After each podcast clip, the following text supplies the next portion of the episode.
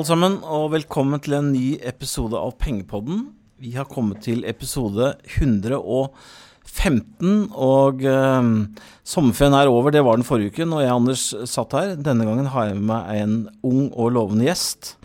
Vi skal nemlig snakke om det å være ung i finans, som er et, et veldig bra initiativ. Og med meg i studio i dag har jeg med eh, kraftanalytiker Chris Fossland fra Swedbank. Velkommen. Takk for det. takk for det. Ehm, du er en av syv styremedlemmer i Unge Finans, og jeg ble kontaktet av um, vår markedssjef Karen og lurte på om vi kunne spille inn en podkast, Chris, om nettopp dette å være ung i finans. Eh, jeg har vært inne og tittet på hjemmesiden, og det er ingen tvil om at dere gjør masse som er inspirerende for unge. Og hva er bakgrunnen for, eh, ja, for denne gruppen, kan man vel si? Ja, uh, Unge Finans er da et nettverk uh, for uh, litt faglig påfyll og mingling blant unge i finansbransjen i Norge. flest fra Oslo i dag. Um, det ble starta opp på et initiativ at man ville få litt mer si, nettverk i bransjen. Det mangla en plattform hvor man kunne treffe folk på sin egen, sin egen stadie i karrieren og diskutere ting. Og ja, ha det litt gøy også. Ja, og utgangspunktet er at det er for folk under 35, er det ikke det som liksom er Der har, der har vi satt eh, hva som er ung og gammel. Ja, Eh, nemlig. Så det vil si at jeg da dessverre ikke i den eh, kategorien, Chris. Det får nå være. Dere forklarer det uten meg. Men jeg, når jeg går inn og leser hjemmesiden, så står det om oss, så står det altså Ung i Finans er et nettverk og en arena for deg som er under 35 år og jobber i finansnæringen i Norge. Dog skal det sies bemerkes at det er ikke noe krav. Det er, medlem, det er åpent for alle medlemmer, bare så sagt.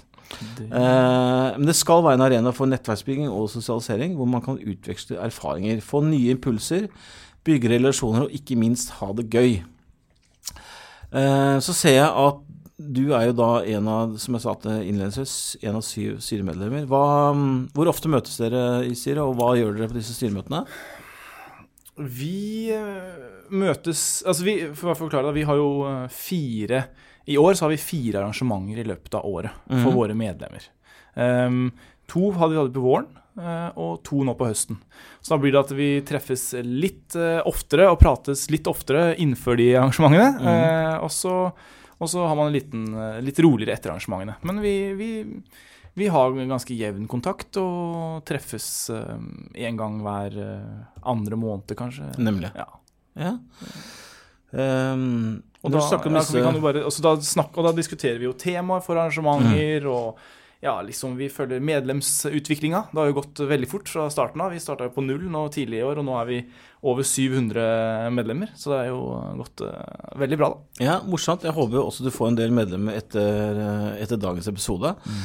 Og eh, For vi oppfordrer folk til å, å melde seg inn her. Det er jo et veldig bra tiltak. Og eh, eh, når du snakker om de sponsorene som er, er med her, så er det jo da Wiersholm, Deloitte, Nordea og Nordnett. Jeg ser ikke Swedbank her, Chris. Nei, det gjør du ikke. Det var uh, Nordea som var så heldig å få være med som, eh, som bank den gangen her. Ah, ja, ok. Det er ikke sånn at er, nemlig, jeg skjønner, det er inviterte sponsorer. Ja, altså Vi hadde en runde hvor vi gikk rundt og, og hørte hvem som ville sponse oss, og så var det en ganske stor interesse for det. Som er, var jo veldig bra for oss, da. Og så hadde vi en prosess som, hvor vi valgte ut de fire her, da. Så, men det her er jo ikke noe sånn sponsorer fra, fra nå til evigheten. Eh, Nei, nei. Det kommer til å rullere litt. Så Swedbank eh, skal nok få muligheten til å være med eh, på en senere tidspunkt. Det er godt. Jeg er jo en, god- jeg er en Swedbank-fan, jeg har jobbet der selv. Um, for å gå inn litt på hva dere gjør eh, for medlemmene deres, så er det sånn som jeg har skjønt, at dere har da, altså da at hver sponsor, altså fire sponsorer, har hvert sitt arrangement i løpet av året. Så dere har da fire arrangementer i, i året. er det som liksom ligger i pipelinen. Det er riktig. Og um, da tenkte jeg at vi skulle gå inn litt på de eh, arrangementene dere har hatt. Og det første, som du sa, det var, eh, dette ble jo startet i 2016. Ganske nystartet. Ja, ja. Og det hadde første arrangementet, som du sa, med Wiersholm. Det var jo et, eh, ut fra hva jeg så på nettet Du hadde vært så veldig gode gjester. Kan du ikke fortelle litt om det arrangementet? Jo, det er riktig. Vi starta jo opp eh, 2016. Eh, da var det Iselin Tenfjord, som er styreleder, som eh, tok initiativet og samla en bra gjeng. Så jobba vi ganske intensivt med det her gjennom fjor høst. fram til nå første arrangementet vårt, eh, som var nå tidlig i år. Eh, da riktig, vi var hos Wiersholm, eh, en av sponsorene våre, og vi hadde en veldig bra liste. Vi hadde finansministeren som kom og åpna showet. Siv Jensen, ja. ja, ja, Siv Jensen kom. Eh, så hadde vi Svein Støle, som er ja, Ja, hovedeier og, ja, i, i Pareto-gruppen. Og så hadde vi Ida Kreutzer, leder i Finans-Norge. Mhm. Og mange år fra Storebrannsystemet og veldig finansmann. Og så avslutta vi med da årets beste analytiker eh, på tvers av alle grener, Pål Ringholm i fjor. da. Ja, ja. Eh, Han ble er i fjor. Så det var, eh, der starta vi virkelig. Og der, og der har vi på en måte lagt lista, og det, den lista prøver vi å holde så godt vi kan til hvert eneste arrangement. da. Det var pang ut av startblokka. Vi har jo Vi hadde vel eh, Ja, det å få Siv Jensen og de til å stille på sånne arrangementer, eh, det er ikke bare bare. Nei, det var, eh, vi, vi bruker jo litt folk man kjenner, og, men vi har inntrykk av at de syns det er gøy å være med på sånne ting. Og Ja, treffe unge folk, og mange av de henger igjen etterpå.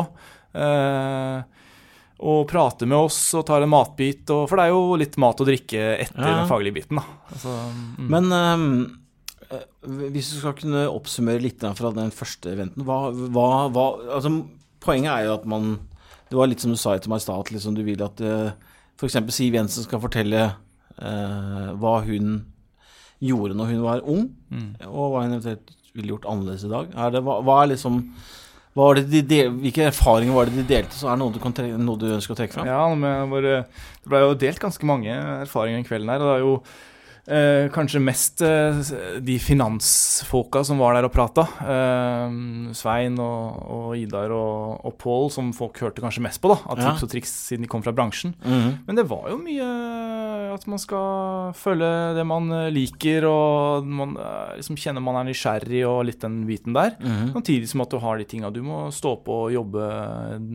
jobbe en del. Og, og være nøyaktig i det du gjør, og, og tenke langsiktig, egentlig. Det er jo litt sånn finansbransjen er, at ting går opp og ned. Men eh, eh, så ser man jo slider på at liksom, du har finanskriser og ting ser veldig mørkt ut, men hvis du drar grafene ut litt, så ser du at det går egentlig jevnt og trutt oppover. Mm. Eh, så det var jo litt sånn eh, det positive undertonen der, da. Ja, ja. Jeg har vært med på en del av det selv. Jeg begynte min første jobb som aksjemegler i oktober 2000. Så jeg også, man har kjent litt på Jeg fikk en ganske røff start. Det, det var eh, eh, en av de verre startene man kan ha, egentlig. Markedet falt jo voldsomt. Men eh, som du sier, eh, aksjemarkedet har en unik hele markedet har en unik måte til å tilpasse seg og komme tilbake. Det gjelder både renter og, og aksjemarked. Um, ok, det var det første arrangementet. Det var da eh, en skikkelig boost, tenker jeg. Ja, ja. Det var uh, utrolig fine lokaler, stappa fullt hus, uh, masse mediedekning. Det var kjempegøy. Okay. Fra både Finansavisen, som dekka oss dagen før, uh, med litt intervju av styret og sånn. Og så var det DN var på plass eh, på kvelden og Ja. lagde, skrev flere artikler. Så bra. Eh, så kjempebra start, altså. Morsomt. Og så skjønner jeg at dere har hatt um, et arrangement til. Ja, det er riktig. Det var, i, det var Nordea Det var Nordea nå i, Ja. vår, ja. Stemmer i mai. Det var tema fintech, skjønner jeg. Ja, det var uh, fintech. Vi prøver jo å Så da første arrangementet var liksom, sånn åpningsarrangement, litt tips fra gamle travere i bransjen til oss unge. Og så nå framover har vi tenkt å ha litt mer spissa mot temaer. Og det var Mhm. da det første nå, som du sa, hos Nordea, var fintech. eh, ja, liksom at digitalisering. Det har vært mye snakk om det i det siste. Eh, Og da hadde vi eh, folk inne fra industrien, altså Øystein Moan fra Visma var inne mm. og prata. Vi hadde folk inne fra litt venture-biten. eh, Trond Ribbe Knutsen, og hans, han driver og investerer mye i venture. Og så hadde vi litt PE-aktører. ja, Northzone blant annet, litt som er investor i Spotify. Det er Mhm. jo som har gjort det veldig bra. Da. Så vi, kjempebra liste igjen. Verdane igjen. var der, var ikke det? Verdane var der. Ja. Og, og, og eh, Vips var representert med, Ja, med Elisabeth Haug var der og prata om Vips. Og, og det er også et veldig spennende selskap hvor det skjer mye. Så Jeg så, jeg, jeg så forrige at det var en som hadde dratt 50 ganger på Trukket 50 ganger på Vips, så du det? Lesende? det? Nei, det hadde ikke, vært, det hadde ikke jeg likt hvis det skjedde til meg. Jeg så Vipsa, og så hadde blitt eh, vipsa det 50 ganger. Det var noe bugs inni Vipsen her forleden. Ja, ja, ja. Ja, ja. Ok, nei, men så bra. Eh, og det var, eh, var det like vellykket som første? Full rulle? Kjempevellykka. S- Fullstappa, og folk, eh, folk får litt nye venner, og Ja. man lærer litt nytt. Og så får man litt nye venner på kvelden over et glass vin, eller litt boblerteglass. Eller, Jeg får ljuge litt, jeg litt om alderen, jeg tror jeg. Så meld, meld meg det der. Ja, vi, har, vi har runder faktisk eh, iblant hvor vi går igjennom medlemslistene og sjekker om de jobber i relevante selskaper og har en eh, relevant eh, alder. Ja, ja. fin. Det er bra. Da får jeg gjemme meg i sånn baklokale. Ja. Sitte bakerst. Nei, eh, men vi får jo en liten rolle i dette her, vi også, litt senere i høst. Men dere skal ha et nytt arrangement, kjære lyttere. 30. august, det er ikke så mange uker til. Det? Og det er Deloitte. Da er tema Da er det eh, bærekraft og fornybar energi Ja. som er tema. Eh, Og regner jeg med du har en rolle? Eh, jeg skal ikke holde noe innlegg, det skal jeg ikke. Men eh, kanskje jeg blir eh, Jeg kommer til å være med å organisere det. På scenen eller ikke på scenen, det vet jeg Mhm. ikke. Men mm. Blir det liksom om det som du egentlig jobber med, altså vind og kraft, eller er det bærekraft og Ja, vi har prøvd å komponere mm, litt eh, fra ulike selskaper og deler. F.eks. Uh, med sol. eh, noen som snakker litt om sol og teknologier innenfor det. Vært i kontakt med noen og snakket om vind. eh, kanskje litt offshore vind. Eh, vi har vært eh, i kontakt med investorer. Uh, Storebrand f.eks. er veldig, Ja, det veldig mye fornybar mandat da, på fonda. stemmer. fond. Han var på den på Nordnett Live hos oss også. Okay. Det var um, Saugstad, det? Ja, vi har vært i kontakt med en annen, men uh, de har vel flere. En, Ja, de er flere. Som heter eh, ja, Matthew Press. har vi okay. hørt snakke Nei, men så med. Jeg ser jo, jeg ser jo det at uh, For å lese kort om uh, invitasjonen, så er det jo en morsom invitasjon, ja, kjære lyttere. Etter sommerferien setter Ung i Finans fokus på bærekraftige investeringer og fornybar energi. Sammen med Deloitte inviterer vi til en kveld med foredrag, mingling og DJ på terrassen til Deloitte. det er ikke så gærent. Ja, det, jeg syns det var ganske bra. Og det holder 30. august, så da må du gå inn på ungifinans.no og melde dere på. Ja, altså, for bare for å, for å tydeliggjøre, du må melde deg inn i uh, Unge Finans. Du er en del av nettverket. Det gjør du på våre hjemmesider. Uh, ungefinans.no. Og så blir det sendt ut påmeldingslink Lite. til medlemmene. Okay. Så, og der går det fort, så der må man være eh, rask på laven. Så Ja. kan man få plass. Ja, men Så bra. Og så skjønner jeg også at Nordnett skal ha en liten del i dette. Så i, det er satt av en dato i november, var det? 9. november. 9. november, da er det Nordnett. Eh, agendaen var ikke helt klar ennå, skjønte jeg, men eh, det Nei, dreie 9. seg november er lenge til eh, Skjønner det. fortsatt, vet du, så. Det er, Hva blir temaet da? Um, som sagt så er ikke det helt satt, men vi har tenkt noe i form av uh, investortips, uh, personlig sparing eh, Ja, lære, få litt råd og tips fra folk som virkelig kan det. Nemlig. Ehm, mm. Så bra. Er det noe mer du ønsker å legge til på det temaet, Chris? Nei, jeg tror egentlig det har vært bra prat om uh, Unge Finans. Bare å løpe og kjøpe. Ja, løp og kjøp, ja. Da tenkte vi eh, Det kan jo hende at det blir en litt kortere pengepod her i dag enn vanlig. Det er ikke sikkert alle er så lei seg for det. men forresten, eh, forresten her, Tom, vi kunne jo nevnt en, det er jo en sånn middag vi skal ha her. eh, En sånn jentemiddag også. Du, vi glemte jentene. Det er jo ofte det viktigste. Det må vi ikke glemme. Det var bra du sa. Fortell. Ja, altså det er jo øh, Vi har faktisk hatt øh, Veldig lenge så var det 50-50 med jenter og, og gutter, eller kvinner og menn. Ja. Som var I medlemsfasen vår så har det blitt litt mer menn nå mot slutten, men fortsatt ganske mange jenter. Og det er kjempegøy å se så mange som er interessert. Øh, og da har vi satt opp noe spesielt øh, for jenter, en jentemiddag øh, 28.9. Hvor våre medlemmer kan melde seg på, og så kommer det noen kvinner fra bransjen eh, og prater om litt ting. og ja, Igjen mingling, litt eh, faglig og læring. Og så, Jeg vet ikke om det blir DJ på takterrassen eh, på den, men eh, god stemning. Du, jeg ser invitasjonen er jo kjempespennende. Så 28. september. Mm. Helaften med middag, underholdning, mingling og spennende bidrag til, fra kvinnelige profiler i bransjen. Veldig bra. Dette er jo et fantastisk initiativ som eh, Ja. oppfordrer alle jenter til å bli med på. Mm. Kanskje plutselig får jeg masse påmeldelser der. Ja, du, det, er jo, det må vi ikke glemme. Så bra. Så vi har mange Det, er, det skjer mye nå. Det er mange bare i lufta. Og det er veldig god respons også fra medlemmene våre. Syns det er kjempebra og moro. Og, altså, det er jo, det er jo gratis. Ja, ja. Folk liker jo ofte ting som er gratis også. Det var også I tillegg. veldig morsomt å høre at det er så bra fordeling mellom kvinner og menn. Vi ser jo faktisk internt her også nå. Nå har vi, det har vært litt sånn Vi har rekruttert ganske mye nå fremover. Og jeg ser at vi begynner å bli flere og flere kvinner eh, internt her òg. Mm. Og det er veldig sunt. Godt for miljøet. Mm. Kundeservice nå er bra fordeling med kvinner og menn. Det er liksom ikke bare Det er ikke Finansbransjen er jo liksom ikke ment kun for menn. Så det, det er kjempekult. Ok, Chris. Skal vi da begynne og eh, skal vi si at eh, det var bra om det, Unge Finans. Og så vi snakke litt om et tema som jeg kan veldig lite om. Men eh, betyr jo ikke at det er noe mindre interessant for deg. Da betyr det at jeg kan lære litt uh, i dag, og det er jeg veldig glad for. Mm. Og dere der ute, um, Chris jobber jo i kraftbransjen. Ja, jeg jobber Eller- med kraftbransjen. med kraft. Ja, Ja, ikke i- Ikke i, jeg jobber i bankbransjen og jobber mot kraftselskapet. Ja. Nå er jeg veldig Ja, men det er detaljert her. Det er veldig bra. Folk forstår det. Så det, det Chris jobber med, er jo også å finansiere vindparker. Mm. Men for å, som sagt, for å prøve å ha en liten sånn rød tråd i dette her, Mm. eh, så tenkte jeg at vi skulle snakke litt om de ulike markedene. Eh, og så tenkte vi å snakke litt om det du gjør.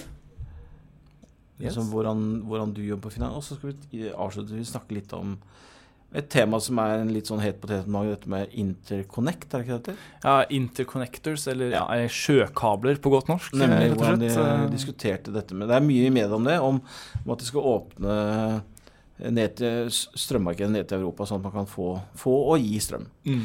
Så da tenkte jeg at vi skulle mm, begynne med oss å, spørre deg, Chris, eh, hvilke liksom, er de hovedkildene til kraft som er Det er jo Norden du jobber i, ikke sant?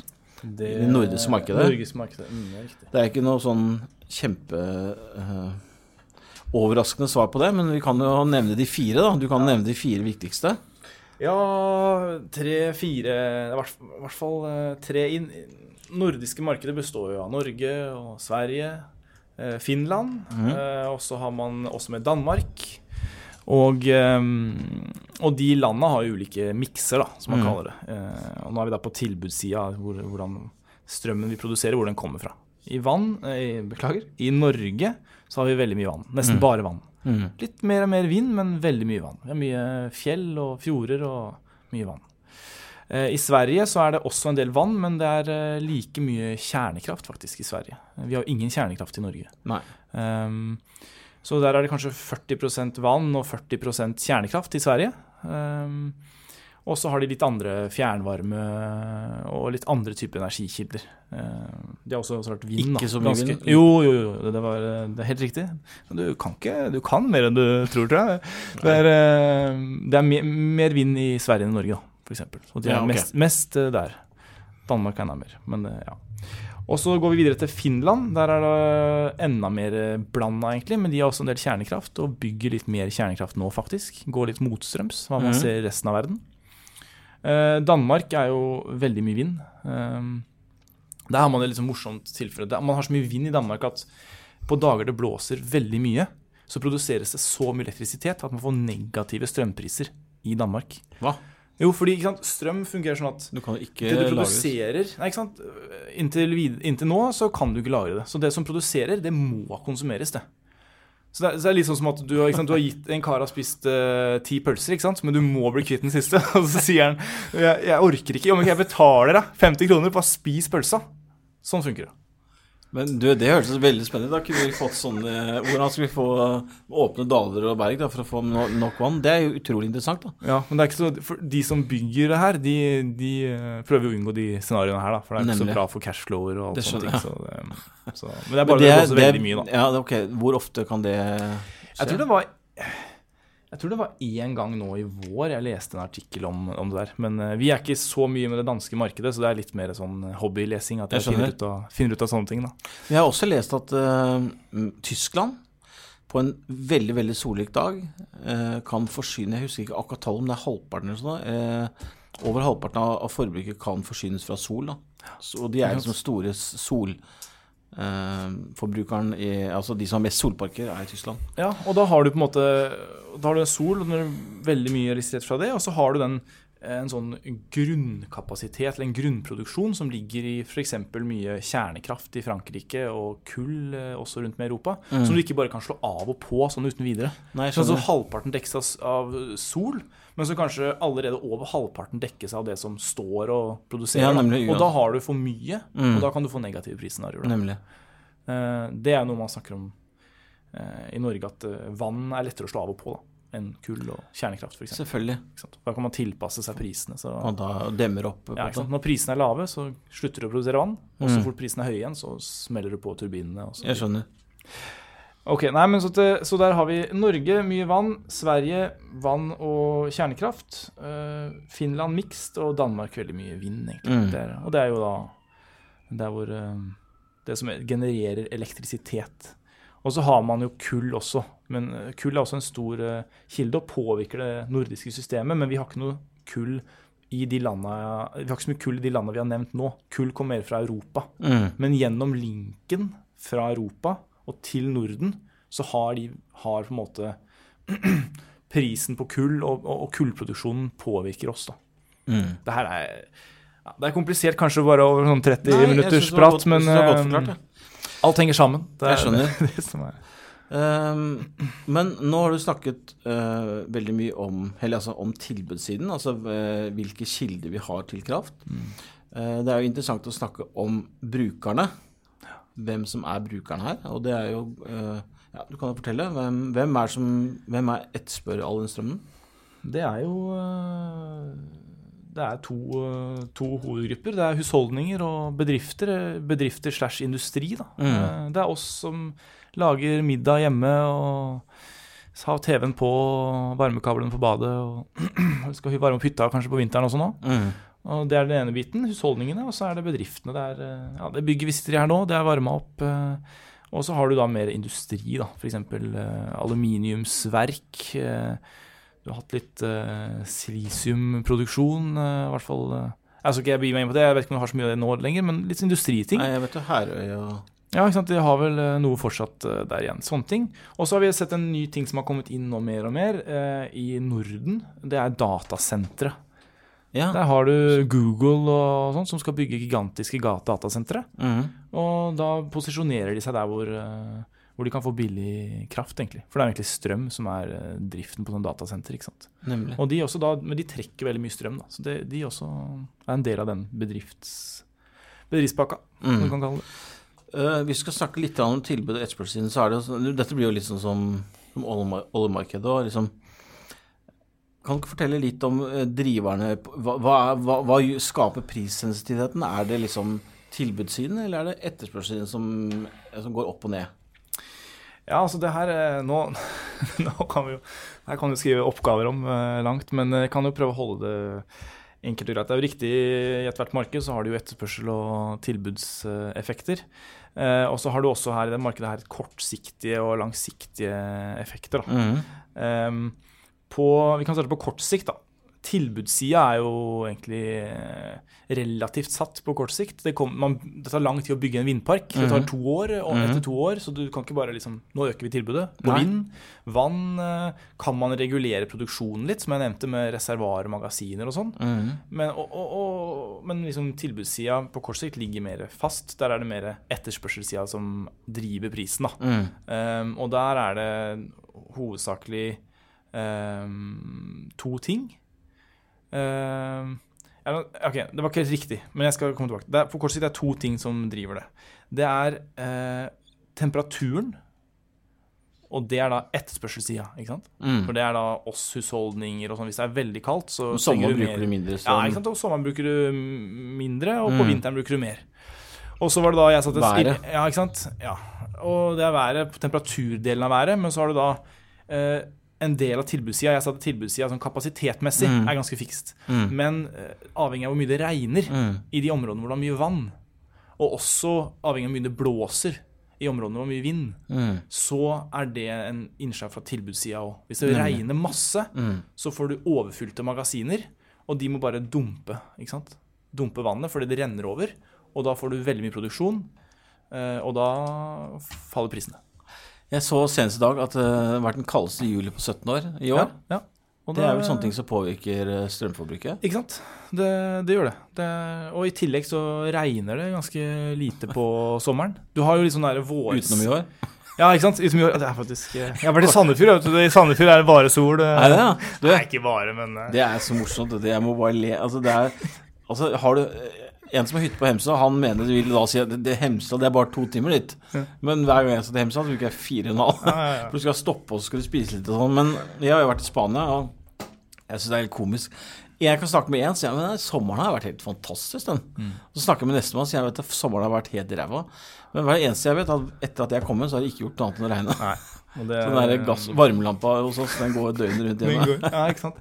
Så at du har eh, Og så har du liksom, Regn er én ting, en annen ting er liksom, tilsig. På våren så smelter jo breer og sånne ting. Du får mm. flommer, masse vann som kommer ned, og da får du masse tilbud i systemet. Og det, er- ja, det, er- vær og temperatur og sånn påvirker en del på kort sikt, da. For det kan Så- man jo ikke styre, ikke sant. Så tilbudssiden er den Altså etterspørselssiden, den er ganske stabil, eller?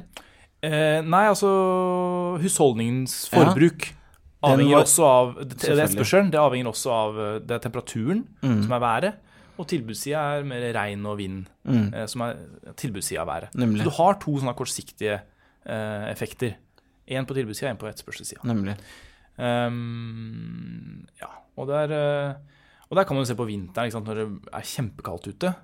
Så, så fyrer man som bare søren, og prisene går. Spotprisen mm. går, og spotprisen går, og da følger jo forwardprisen etter. Mm. Forward-prisen er jo ofte en, en derivat av spotprisen. da. Hvordan, eh, hvordan eh, blir dette her regulert, liksom? Er det noe er det, Eller det vet jeg jo at det er, selvfølgelig. Er det noen børs holdt jeg på å si, på dette? her? Ja, det kan vi eh, vi kan, vi kan gå inn Ja, det er en børs. Det er en spotbørs, Nordpol Spot, mm -hmm. hvor man egentlig kvoter priser på kraft per time gjennom døgnet. Mm Eh, og så har man da én stor systempris for hele Norden, altså kraftmarkedet. Og så har man også områdepriser for de ulike delene. Norge er delt inn i fem områder, f.eks. Okay. Så har du flaskehalseffekter og Det var mye sånn. ikke sant? Mm. Så, at, eh, så det fins den. Og så har man også en forward, et forward-marked. Eh, og det, De prisene de kvotes på Nasdaq OMX, så er det et samarbeid med Nordpol Spot. da. Eh, og da har man forward-priser på kraft opp til eh, ti år. Mhm. Så det man har eh, det er ganske Og den Nordpol Spot, det er eh, Mener at det er verdens største kraftbørs. Riktig. Eh, For det er jo da sant, alle de nordiske landa og litt mer som er med der, da. Så, Nemlig.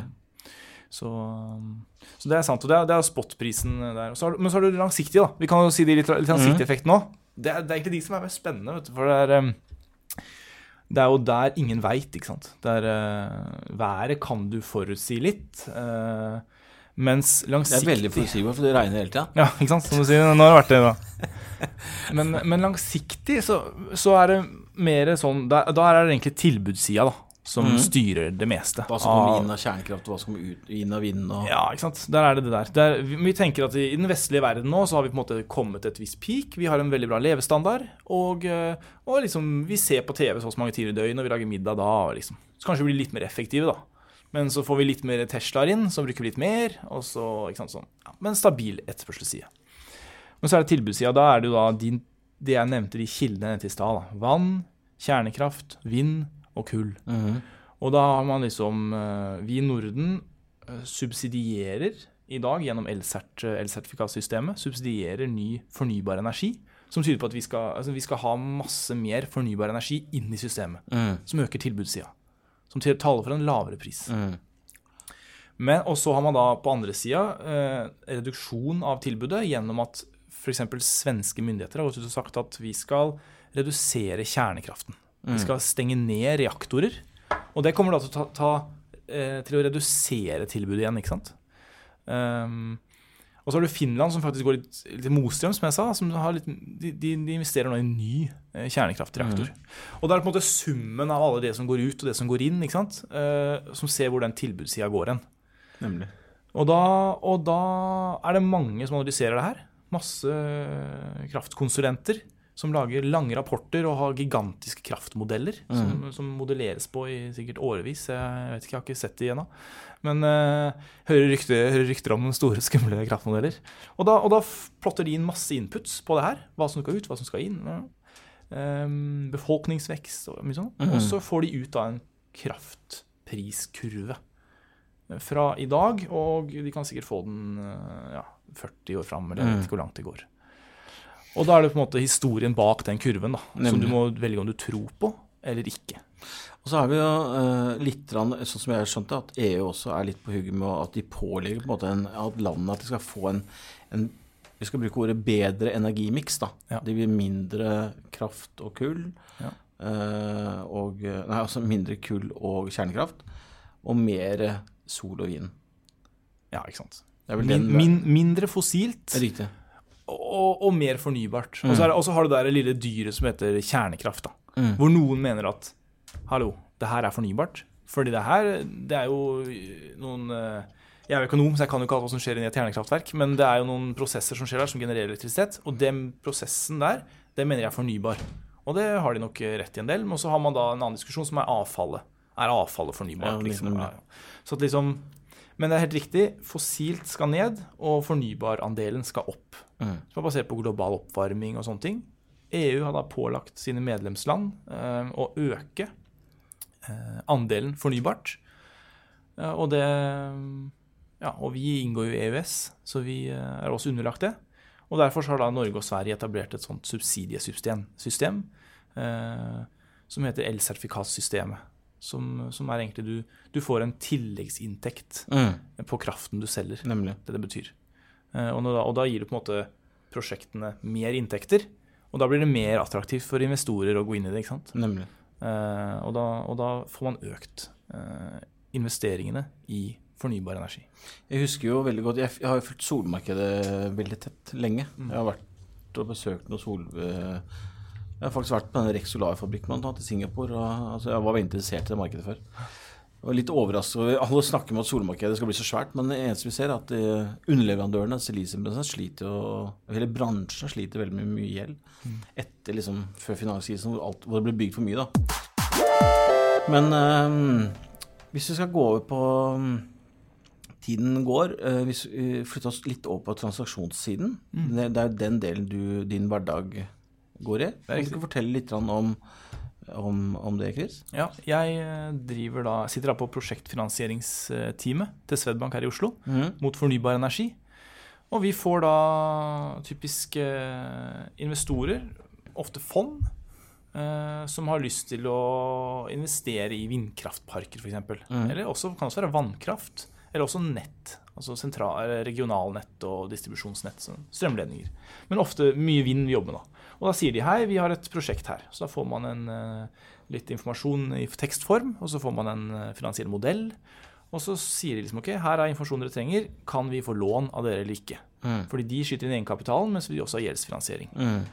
Um, gjeld er jo Altså kraftbransjen, som mange andre norske bransjer, er veldig kapitalintensiv bransje. da. Okay. Så det er jo sånn som rig, Du har jo oljebransjen med rigg- rigger og Mm. greier. Du har uh, shipping, veldig kapitalintensivt. Kraftbransjen også.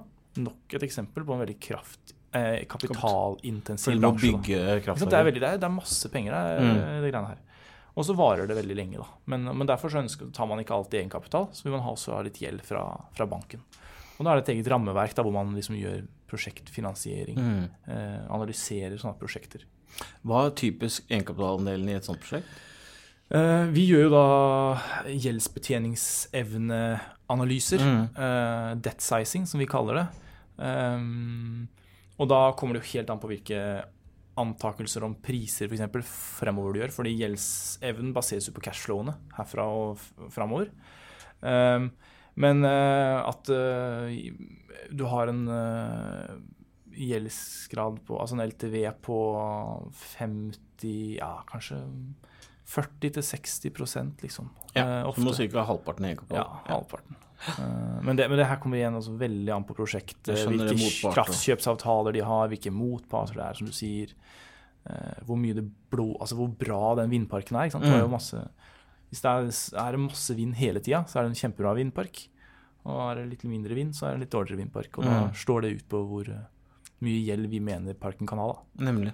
Det, Så det, er da, så det er vanlig Se på CapEx, se på OPEX. Ja, det er Eh, eh, også, jo, også det er litt interessant det med brownfield og greenfield. Altså, noen prosjekter kan jo, som du snakket om, koble seg opp på kanskje eksisterende grid. Ja, ikke sant. Og da, og da eh, altså Det er masse som inngår i den kalkylen her. ikke sant? Mm. Eh, Kostnader. Og en ting som du sier med nett, da, griden, der er det jo Noen ganger så må du bygge et helt nytt nett i mange kilometer. ikke sant? Mm. Da må, da må kraft, eller vindparkselskapet ta den kostnaden. Mm. Eller så kan du bygge et eh, ny vindpark, eller kanskje utvide en eksisterende vindpark bare. Mm.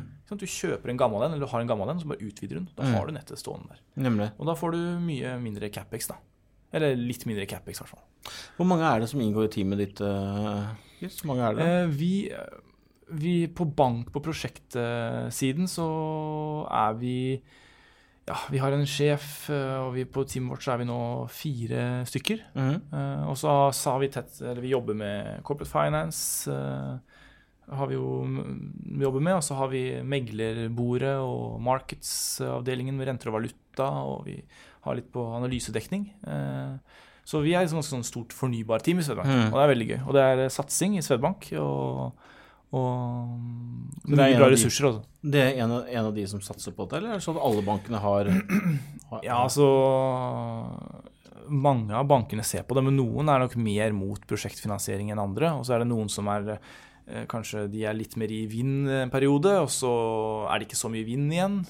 Og så Ja, sånn er det jo. Du ser nå i avisen nå med liksom man har vært, Noen banker har vært mye inn i shipping og oljerelatert, og nå skal Mm. man ikke være like mye inn i det lenger. og så så at eh, mange banker ser på prosjektene, tror jeg. Mm. Men eh, du fortalte meg litt innledningsvis at dette at før så har det ofte vært kommuner og sånn som har på en måte vært deres eh, mer naturlige kunde, men at nå har pensjonsfondene kommet inn. Og det er litt interessant å snakke om at, at den bransjen din har også blitt litt sånn offer for dette lavrenteklimaet vi ser nå egentlig globalt, globalt hvor det er så lave renter at de, de sliter med å finne investeringer hvor de får avkastning. Mm. Og på den måten har dere på en måte fått en ny kunde inn i segmentet. Helt riktig. Ja, ja, helt riktig. Så, og som har masse kapital.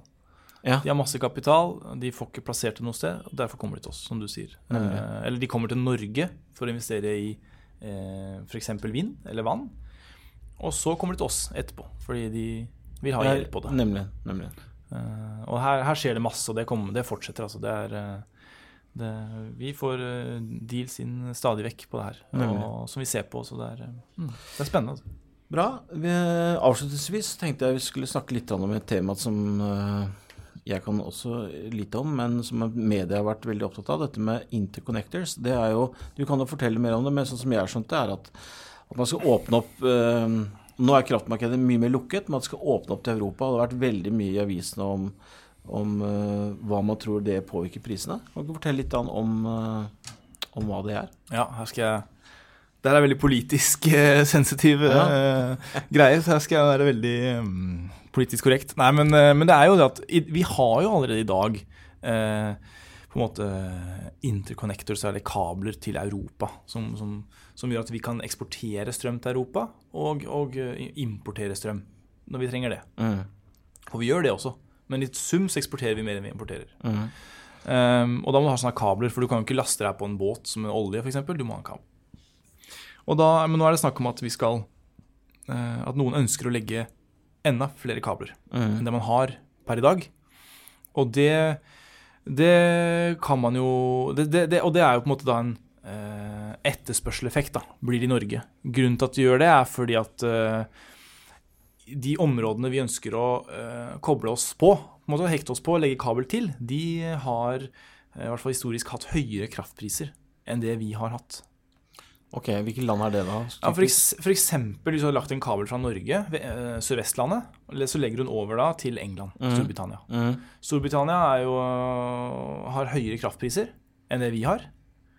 Eh, og da vil det si at da vil det strømmes eh, Da gå strøm fra den laveste prisområdet til det høyeste. Mm. Eh, og da vil si at da får du en etterspørselseffekt i det området hvor det er lavest pris. Som er da Nemlig. Norge, ikke sant? Så Norge ville jo helst da sende den strømmen dit? Ja, og det, hva som skjer da, at da i Sør-Vestlandet så vil du få mer etterspørsel, så prisen vil gå opp der. Så kraftprodusentene i Sørvestland, på Sør-Vestlandet vil få litt høyere pris for sin strøm. Eh, og så vil da konsumentene da, der hvor kraftledningen går til, vil får litt lavere eh, strøm. For de, de vil ha en tilbudseffekt. ikke sant? Jeg skjønner. Det kommer mer inn der. Jeg skjønner. Så, så greia er at uh, fordi det er litt ubalanse mellom f.eks. England og Norge, så vil, jeg vil jo tro at hvordan er reglene for det? Er det sånn at liksom da, kan, da, da vil jeg tro at Sør-Vestlandet vil bare skippe all strømmen over til øh, England, hvis de får mye bedre betalt for strømmen der? Jo, men du har jo sant, nett, nettet i Norden og den overføringskapasiteten. Det er jo en kapasitet der. ikke sant? Mm. Så du kan ikke bare, En sånn kabel har en kapasitet, Jeg skjønner. eh, og, og, og, da, du kan ikke sende mer enn den klarer. liksom. Nei. Så at, eh, vi kommer ikke til å sende alt dit. Nei, jeg vi kommer til å sende litt dit. Da får du litt høyere pris i Norge, f.eks. da hvis det er høyere pris der, og litt lavere pris der borte. Jeg skjønner. Eh, Så, så de som er Så pådriverne for dette er jo da eh, produsentene. De vil gjerne ha mer interconnectors. Men hvem er? Hvem er som er skepsis, skeptisk til? Er det myndighetene, eller er det forbrukerne? Eller? Ja, det der, jeg kjenner ikke så godt alle de prosessene, men du kan jo tenke deg at eh, alle de som alle de, altså Kraftprodusentene på Sør-Vestlandet Mhm. de smiler jo, Nemlig. fordi de får høyere priser. Riktig. Men de som, som bor og driver forretning i, på Sør-Vestlandet, de får høyere pri- kraftpris som de må kjøpe strøm for. Skjønner. Så de får jo på en måte, ja, de må betale mer, da. Ja. Eh, og så igjen, da vil du få litt høyere pris i, på Sør-Vestlandet, som er ett kraftprisområde. Mm. Og så vil det igjen spre seg litt videre til de som ligger vegg i vegg i det Mm. prisområdet Mm. i Norge. Så at vi får en viss spredning. Eh, men, men liksom eh, Ingen vet hvor stor den prisøkninga kommer til å bli. Så at, eh, så at, eh, og det har jeg ingen grunn til å uttale meg om. Men eh, noen tror det kan bli mye, noen tror det kan bli lite. Men, uh, men det, det kommer til å spille inn på etterspørsel og, og tilbud. Og for noen er det bra, og for noen er det Nemlig. mindre bra, kanskje. Tusen takkes. Jeg tror vi avslutter der. Ja.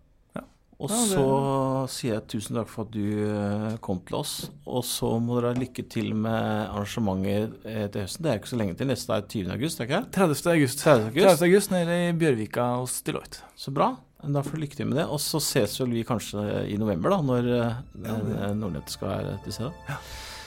Yes, kjære lyttere. Da ses vi neste uke igjen. Ha det bra. Ha det. Penger, penger, penger,